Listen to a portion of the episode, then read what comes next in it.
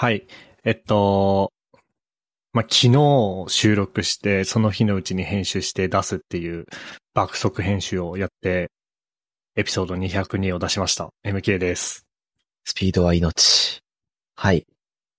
あの、クレバスながら、あの、クリスプっていう、あの、AI を使っ、AI というか、ディープラーニングの、なんかモデル使って、ノイズ削減してくれるっていうツールがあるんですけど、それのプロプランに入って、週60分の制限から解放されて、いつでもノイズなしでお届けできるようになりました。トッシーです。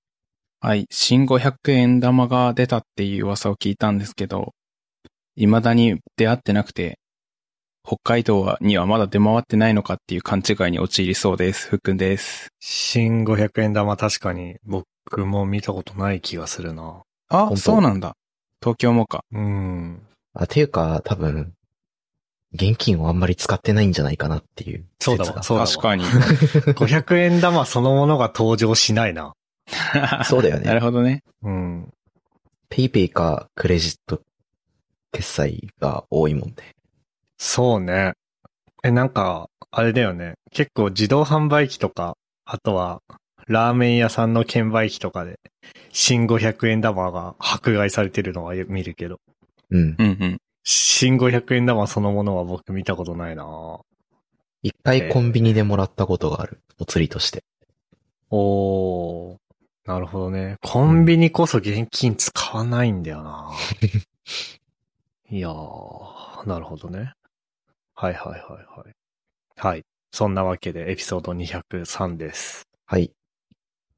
まあそんなわけで、そうですね、あのー出囃子トークでもちょっと語ったんですけど、まあ、昨日君たちはどう生きるかを見てきて、で、まあ早々、あ、今から話すのはネタバレなしなんだけど、うん。まあ早々僕、ふっくんとあのね、同じ作品を見てっていうことがないから、うん。トッシーとはよくあるんだけどさ、あの海外ドラマつながりで。海外ドラマとかミリタリーとか、うん。結構トシとは趣味が被るものの、ふっくんとはあんま被んなかったから、そう、それで、まあ見に行ったんで、その日の、うんと、昨日そのまま収録して、で、昨日のうちに編集して、今日の朝、今日、今日って言ってるのは4月19日水曜日の朝にエピソード202として 出しましたんで、あのーで、エピソード202はがっつりネタバレありなんで、あのーなんつうの、用法用量を守ってというか、ネタバレ NG な人は、まあ見てからね、聞いていただけるといいんじゃないかなっていうふうに思ってます。はい。ってな感じで、えっと、なんか話題ありますか？話題ね。まあじゃあ僕からいきますが、そう。まあなんか、昨日ブログを書いて出しましてですね。えー、ポッドキャストの配信システムを自前のものから別の配信サービスへ移行したっていう、えー、ブログ記事を個人ブログに出しました。まあ、結構前々からこのポッドキャストでも話している通り、えー、もともとはこのポッドキャスト、自分であの音声配信を、なんつうの、音声配信のまあ、基盤っていうほど大層なものじゃないけど、システムを作っててですね。えー、なんかやってたんですが、それをこの度、この度というか、まあ、6月 ?5 月半ばぐらいから、アート19っていう別の海外のポッドキャスト CMS 配信システムみたいなのに移行してですね。まあ、その辺の話をブログに書いてあります。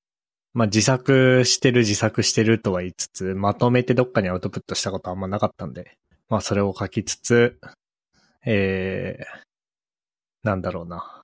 それを書きつつ、で、今はアート19と自作のやつ並行稼働してるんだけど、どういうふうに並行稼働していて、で、今後どうしていくかみたいなのを、えー書きました。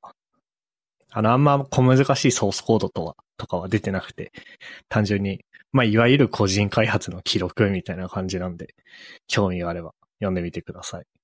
で、そうですね。どういうふうに話を広げようかな。まあなんか、そうだな。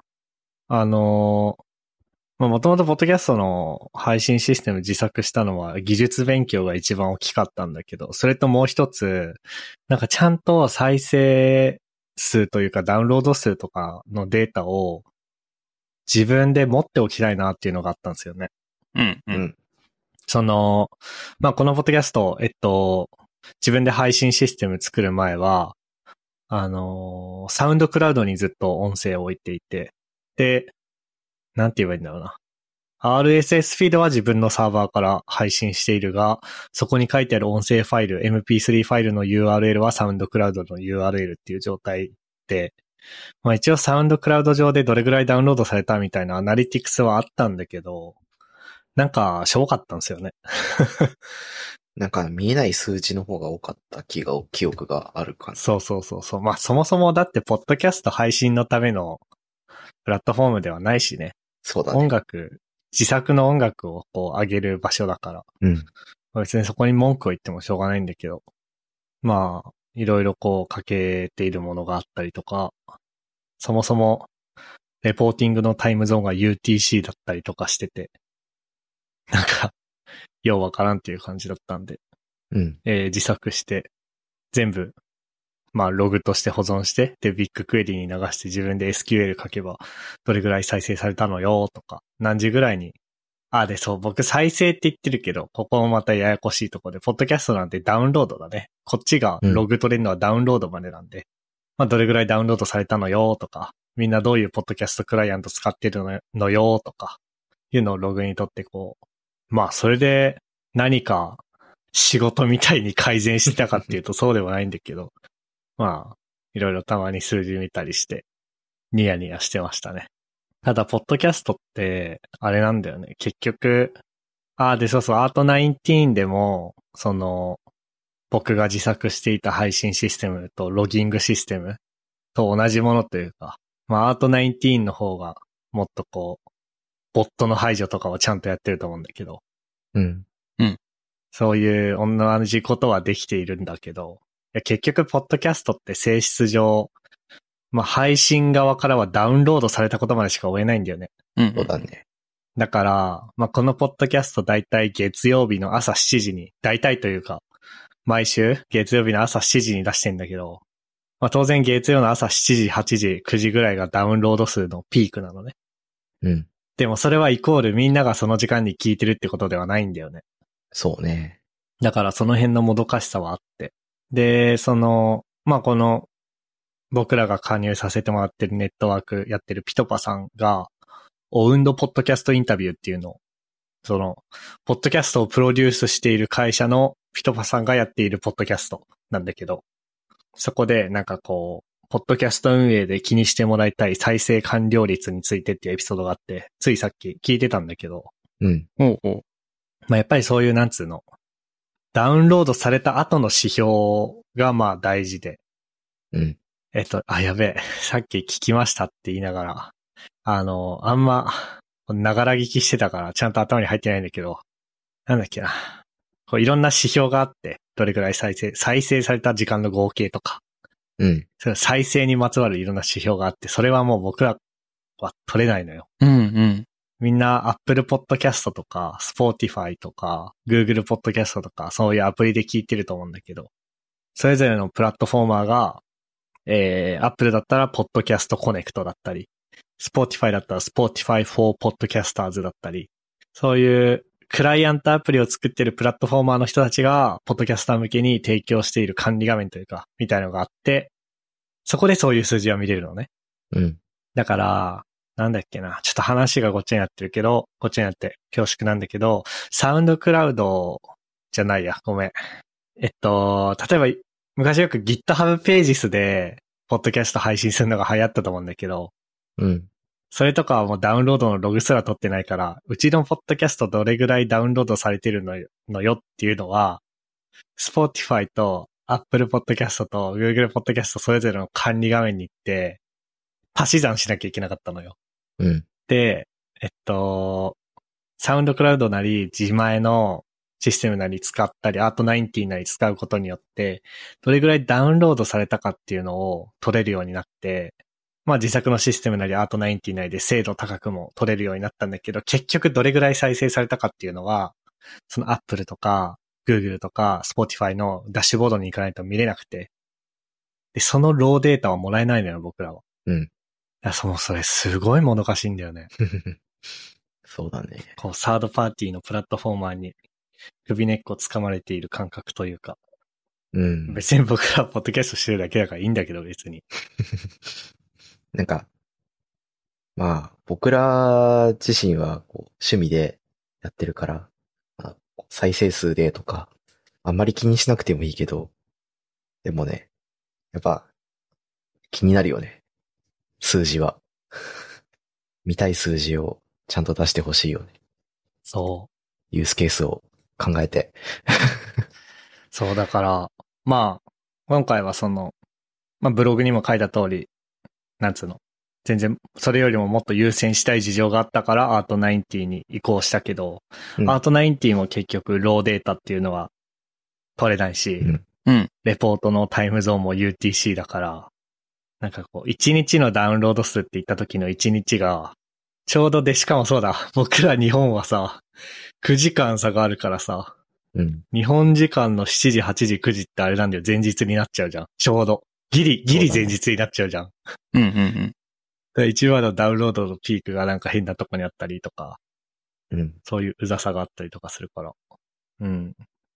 自分たちのデータが自分たちのものではないっていう気持ち悪さはあるなっていう、なんか、うん止め、取り留めない話です。はい。はい。まあでも、いずれにせよ、そう、その、さっき言ってたピトパさんのポッドキャストとか聞いて、あ、なんかダウンロード数だけで見て一喜一憂するんじゃなくて、こう、再生完了率とか、そういうのもたまには見るようにしようっていうのは思いましたね。うん。確かに記事も CTR だけじゃなくて、読量率もちゃんと見ようみたいな話確かにねよくあるもんね。確かに確かに。割と楽しいしね、そういう数字見てどうこうするっていうのは。うん。はい。っていう感じでございます。うい。他、なんかありますか？もうね、今日あんまり話題がないというか、ないんだよね。ふっくんが話題ないんだから相当だね。なんかあったかななんもないかもな。ああ、そうだなるほ。どね。えーっと、待って、ツイートを出そう。杉江さんがポッドキャストを始めましたっていう、すごい、み身内でもないけど身内、だけどめでたいニュースがありますね。うん、そうね。うん。僕らのロゴを作ってくれた杉江さんが、えー、新しくポッドキャストを始められてましたね。モックアップラジオっつって。えー、はい。始められていましたね。もう、聞いちゃいました、全部。公開されてる部分。お、すごい、早い。なんか1話、1話1話が5分ね10分ぐらいだからうん聞きやすかったよね。聞きやすかった。豚汁作ってる横で流してた。なるほどね。うん。朝起き、朝早く起きるみたいな話がうん。最新の第2回であって、僕も結構夜ぐだぐだ起きちゃうパターンの人間だから、あ確かになーと思って、見習おうっていう気持ちになった。いいよね、早起き。すごい、すごい、好みな感想なんですけど。なんか、あとさ、うん、この、えっ、と、モックアップラジオさんがうん、使っている、なんつうの、 LISTEN っていうウェブサービスがあって、うん、これはあのーなんて言えばいいの？まあ、ポッドキャストの文字起こしをしてくれるサービスなんだけど、うん、ポッドキャストの、もそうそう、その LISTEN がポッドキャストの文字起こしをしてるっていうのは知ってたんだけど、なんかこれあれなんだね。ポッドキャストの LP 的な感じにもなれるんだね。ね。これはいいね。ね。そうか。いや、なんかこの LISTEN が出た時にさ、うん、こう、正直衝撃を受けたんだよね。へえ、うん、だってこれ僕らのあの、有料サポーター向けのやつを、サードパーティーが無料で出してるってことだよ。そうなんだよね。だから、まあそれこそさ、さっきのあの、配信システム移行の話ではないけど、うん、どうしようかなと思って今後、いろいろ。いや、ポッドキャストの配信自体は別にさ、このままやっていけばいいんだけどさ、その、結構僕の楽しみとして、ポッドキャストにまつわるいろんなものを開発しながら、こう、収録していくっていうのがあるからさ。うん。まあ、コアの部分がサードパーティーになってて、で、サポーター向けに、まあ、別になんか、サポーターの皆さんが文字起こしを使いたいっていう思いで、サポーターになっていただいてるのって多分そんななくて、うん。サポートしたいっていう気持ちのもと登録していただいてるが、まあそれに対する一つのベネフィットとしての文字起こしだったのが、それもこう無料でできちゃってるし、ね。だからもろもろどうしようかなっていう、その、まあどうしようかな、なんか困り果ててるどうしようかなとかじゃなくて、どっちかというと僕はワクワクしてるどうしようかなではあるんだけど、うん。そうなんかどうしようかなっていうのはあるんだよね。なんか思いつくことはたくさんあるけど、っていう感じですかね。うん。しかも、どっかの会社がって感じじゃなくて、こう、技術畑の人が好きで始めて、みたいな感じだから、こう、余計、なんていうの、対抗意識じゃないけど、みたいなのは、ちょっと燃えるよね。あ、そう。対抗は、対抗はしてないかもしれない対抗意識はまないか。だって、これ作ったのあれだよ。も、あの、ハテナ作った人だよ。うん。もう、戦いになりませんよ。まあでもさ、すごい人は何を考えてどう作るんだろう、みたいな。まあね、そこの、参考にできるところはあるよね。うん。うん。あと、まあ全然いろいろ面白いことは考えつくんだけど、なんだろうな。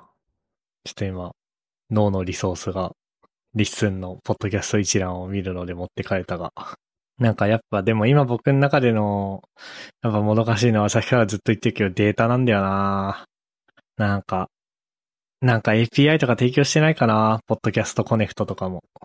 まあでも、結局そういうアナリティクスで商売じゃないけど、アナリティクスやってる人たちって、そのアナリティクス自体のデータは提供してくれないよなうん。ここでしか見れません。このダッシュボードしか見られませんっていうのが価値だもんね。うん。そのデータが見えること自体が価値になってるから、それが外に露、データ自体が外に露出することはなさそうだよね。そうだよね。うーんなんか一応ね、アート90のデータに関しては CSV でダウンロードできるから、うん。自分でこう、何？自分でアップロードしておいて、うん。まあ、バッチで S3 なり、なりなんなりから、あの、なんだっけ、ビッグクエリに入れるっていうのはできるけどね。うん。そう、その話で思い出したんだけど、今日完全にノーテーマだからこう、発散しまくるんだけど、あのトロッコっていうサービスをちょうど今週使い始めてですね。うん。まあトロッコっていうのは、えっ、と、一言で言うと、エンバルクを WebUI で包んだやつなんだけど、エンバルクっていうなんか、なんだろうな。データのエクスポートツールかな？まあ、ETL ツールかなだからデータ、例えばマイ、Rails の MySQL にいるデータを、うん。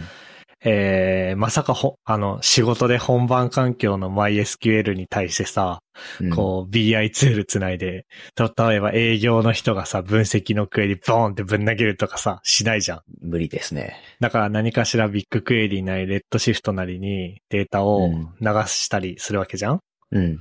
とか、あと、さっきの話で言うと、もしアート90のデータを使って、何かこう、最終的にはビッグクエリに入れて、何かしらしたいっていうことをするんだったら、おそらく一旦 S3 に貯めて、で、S3 からビッグクエリに流すとかってするよね、おそらく。うん。で、そういうのをやってくれる、うんと、コマンドラインツールというか、が、エンバルクっていうのがあって、それはまあ、それ自体は OSS なんだけど、まあ、おそらくそのエンバルクをバックエンドに使って、こう、WebUI で、ポチポチするだけで、えー、なんつうの、いい感じにデータ転送してくれるっていうので、トロッコっていう、日本のプライムナンバーっていう、目黒にある会社が作ってるウェブサービスなんだけど、うん。それ、もともと有料プランで月いくらだっけな。まあ、最低月10万とかそんぐらいだった気がするんだけど、うん。なんか今年の春ぐらいに、あの、無料プランを出しててですね、うん。えーお世話になってます。あの、まあ今ちょっとこれポッドキャストだから伝わんないんだけど、トッシーとフックにはトロッコの画面を画面共有してて、まあこんな感じで Rails の MySQL とか、ビッグクエリとかを事前に登録しておいてですね。うん。で、その後、MySQL のテーブルをビッグクエリに流しますみたいなのを Web でポチポチやると、えー、例えば MySQL のエピソードテーブルをビッグクエリに流します。その時、こんな感じのクエリを使います。これを毎朝2時に実行しますとか、うん。あとは、まあ、 Rails のその何、めっちゃカチカチに正規化されたテーブルだけだと使いにくいから、まあ、そういう生のデータはデータレイクに入れて、えっと、うん。ある程度、こまあ分析するとき最低限こういうのは事前にジョインされてると便利やろっていうのをデータマートっつって定義したりするんだけど、そういうのを SQL 書いて、うん。まあ、例えば、これ、ポッドキャストで、音声で聞いてる人たちはちょっとわかりにくいくて恐縮なんだけど、あの、自前の配信システム、アクティブストレージっていうのを使ってて、Rails の。で、アクティブストレージってあの、音声ファイル、添付ファイルのメタデータもテーブルで持ってるんで、何かこう、音声ファイルのメタデータを取りたいってなったら、いろいろジョインしなきゃいけないんですよね。うん。で、えー、メタデータは JSON カラムに入ってたりとかいろいろカオスなんだけど、うん。このクエリでジョインしたものを、このデータセットのこのテーブルの名前でこう、洗い替えでエクスポートするみたいなことができたりしてて、うん。あの、めちゃくちゃ便利です。いいね。うん。で、なんだっけな。結構太っ腹で、月10時間まで無料なんだよね。で、この10時間っていうのが、何の時間かっていうと、転送にかかった時間うん。だから、正直、えっとね、かれこれ、何日後？かれこれ3日分か。3日分動かしてんだけど、うん。23分しか使ってないです。まあ、データセットが小さいほどそこは有利だよね。有利というか。そうそうそ使い切れないから、こう、昔の、なんだっけ、昔バシバシ使われてた、なんて言ったっけ、あれ。ちょっと思い出せない。けど、なんか昔からそういうのあるじゃん。その、ある程度のラインまでは無料で、う。あ、フリーミアム？あー、かな？うん。で、こう、一般のホビー用途だと、絶対に使い切らないから、こうん。う、実質、こう、いつまでも無料で使い続けられるみたいなそうそうそう。感じになっちゃうよね。そういう感じでございます。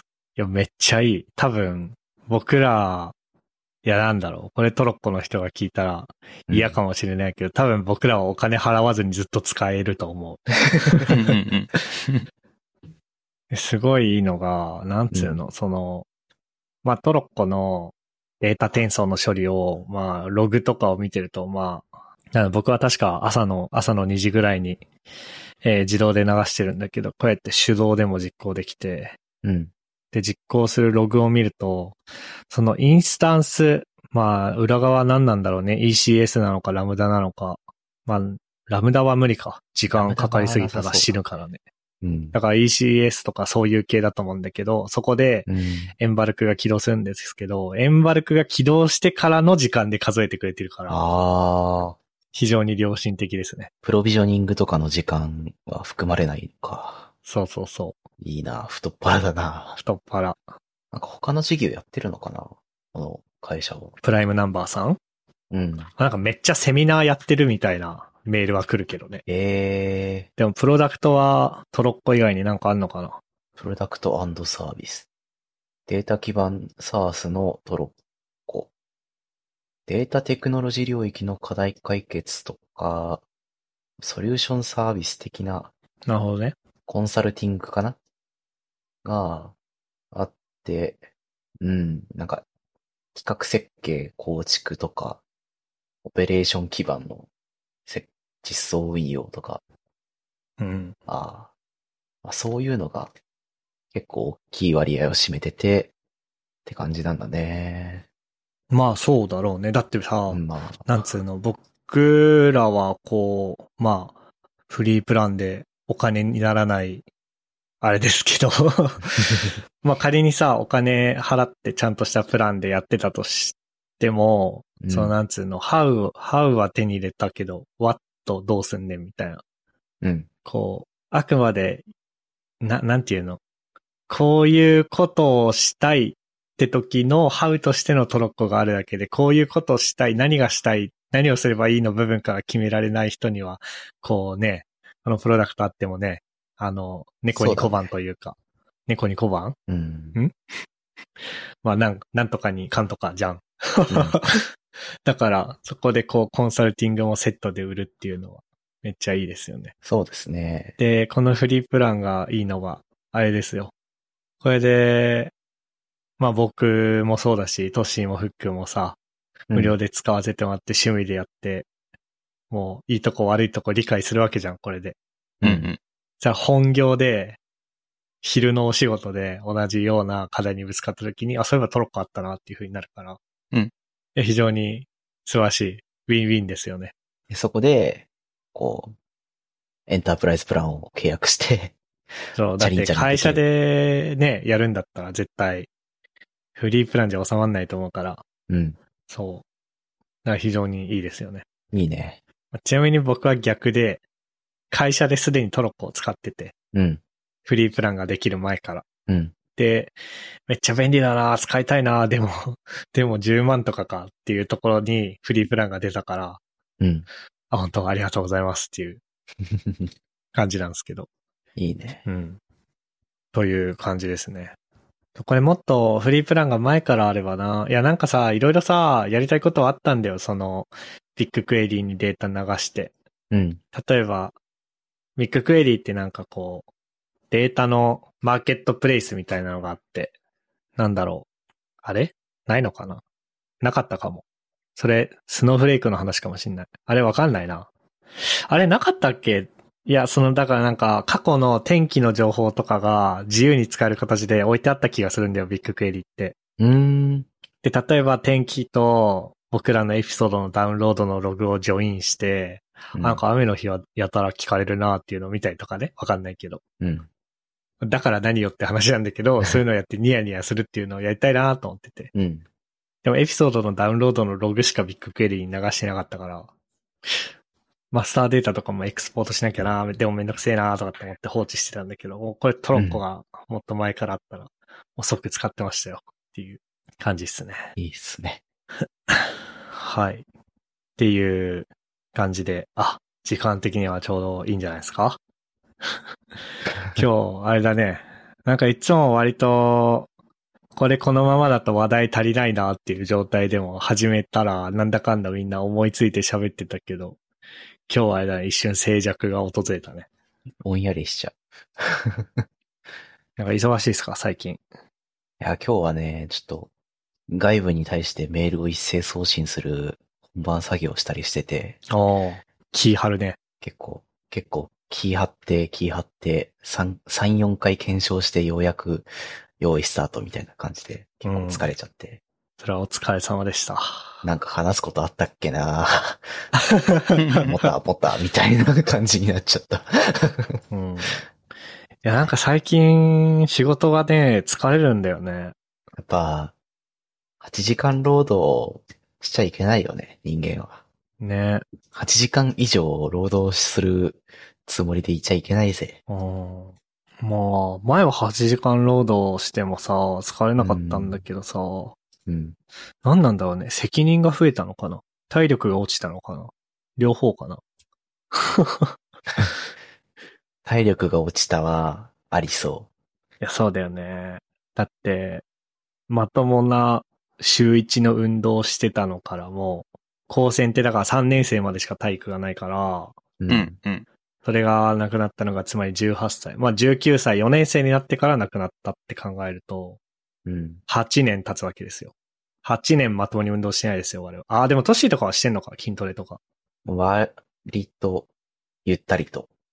ああ、そうか。それかな？筋トレするか、僕も。どれ、あ、ウォーキングだけでも全然違うらしいし。ふっくんはウォーキングしてるもんね。そうだね。結構散歩してる、ま、頻繁に。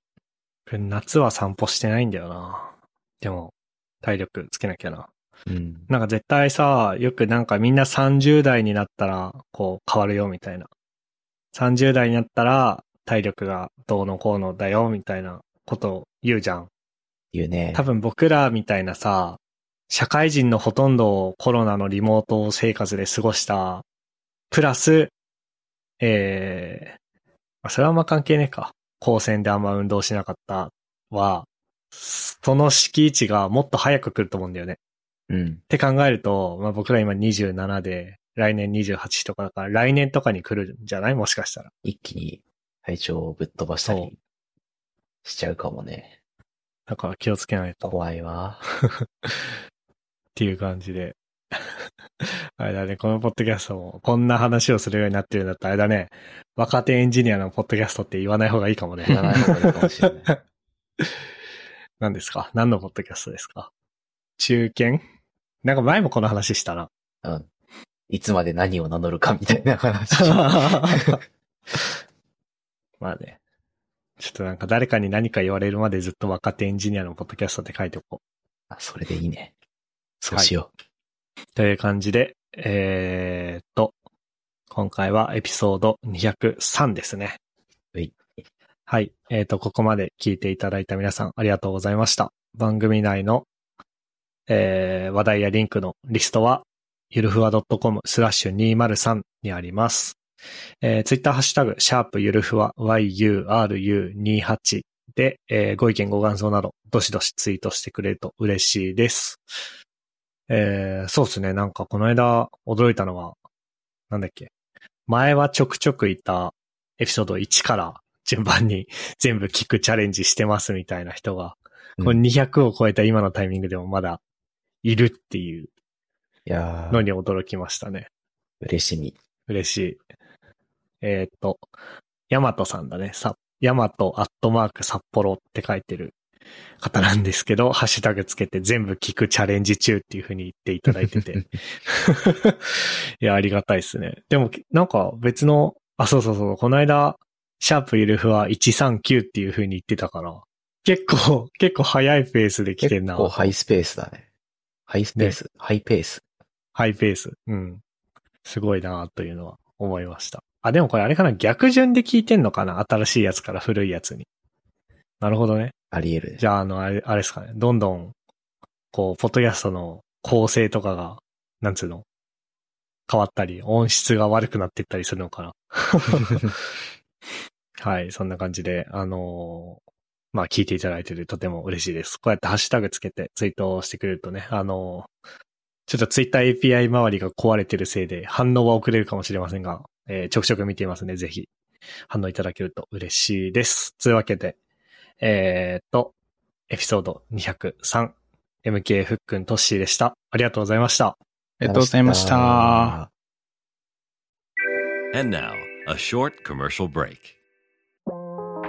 現在、エンジニアの採用にお困りではないですか？候補者とのマッチ率を高めたい、辞退率を下げたいという課題がある場合、ポッドキャストの活用がおすすめです。音声だからこそ伝えられる深い情報で候補者の興味関心を高めることができます。株式会社ピトパでは企業の採用広報に役立つポッドキャスト作りをサポートしています。気になる方はカタカナでピトパと検索し X またはホームページのお問い合わせよりご連絡ください。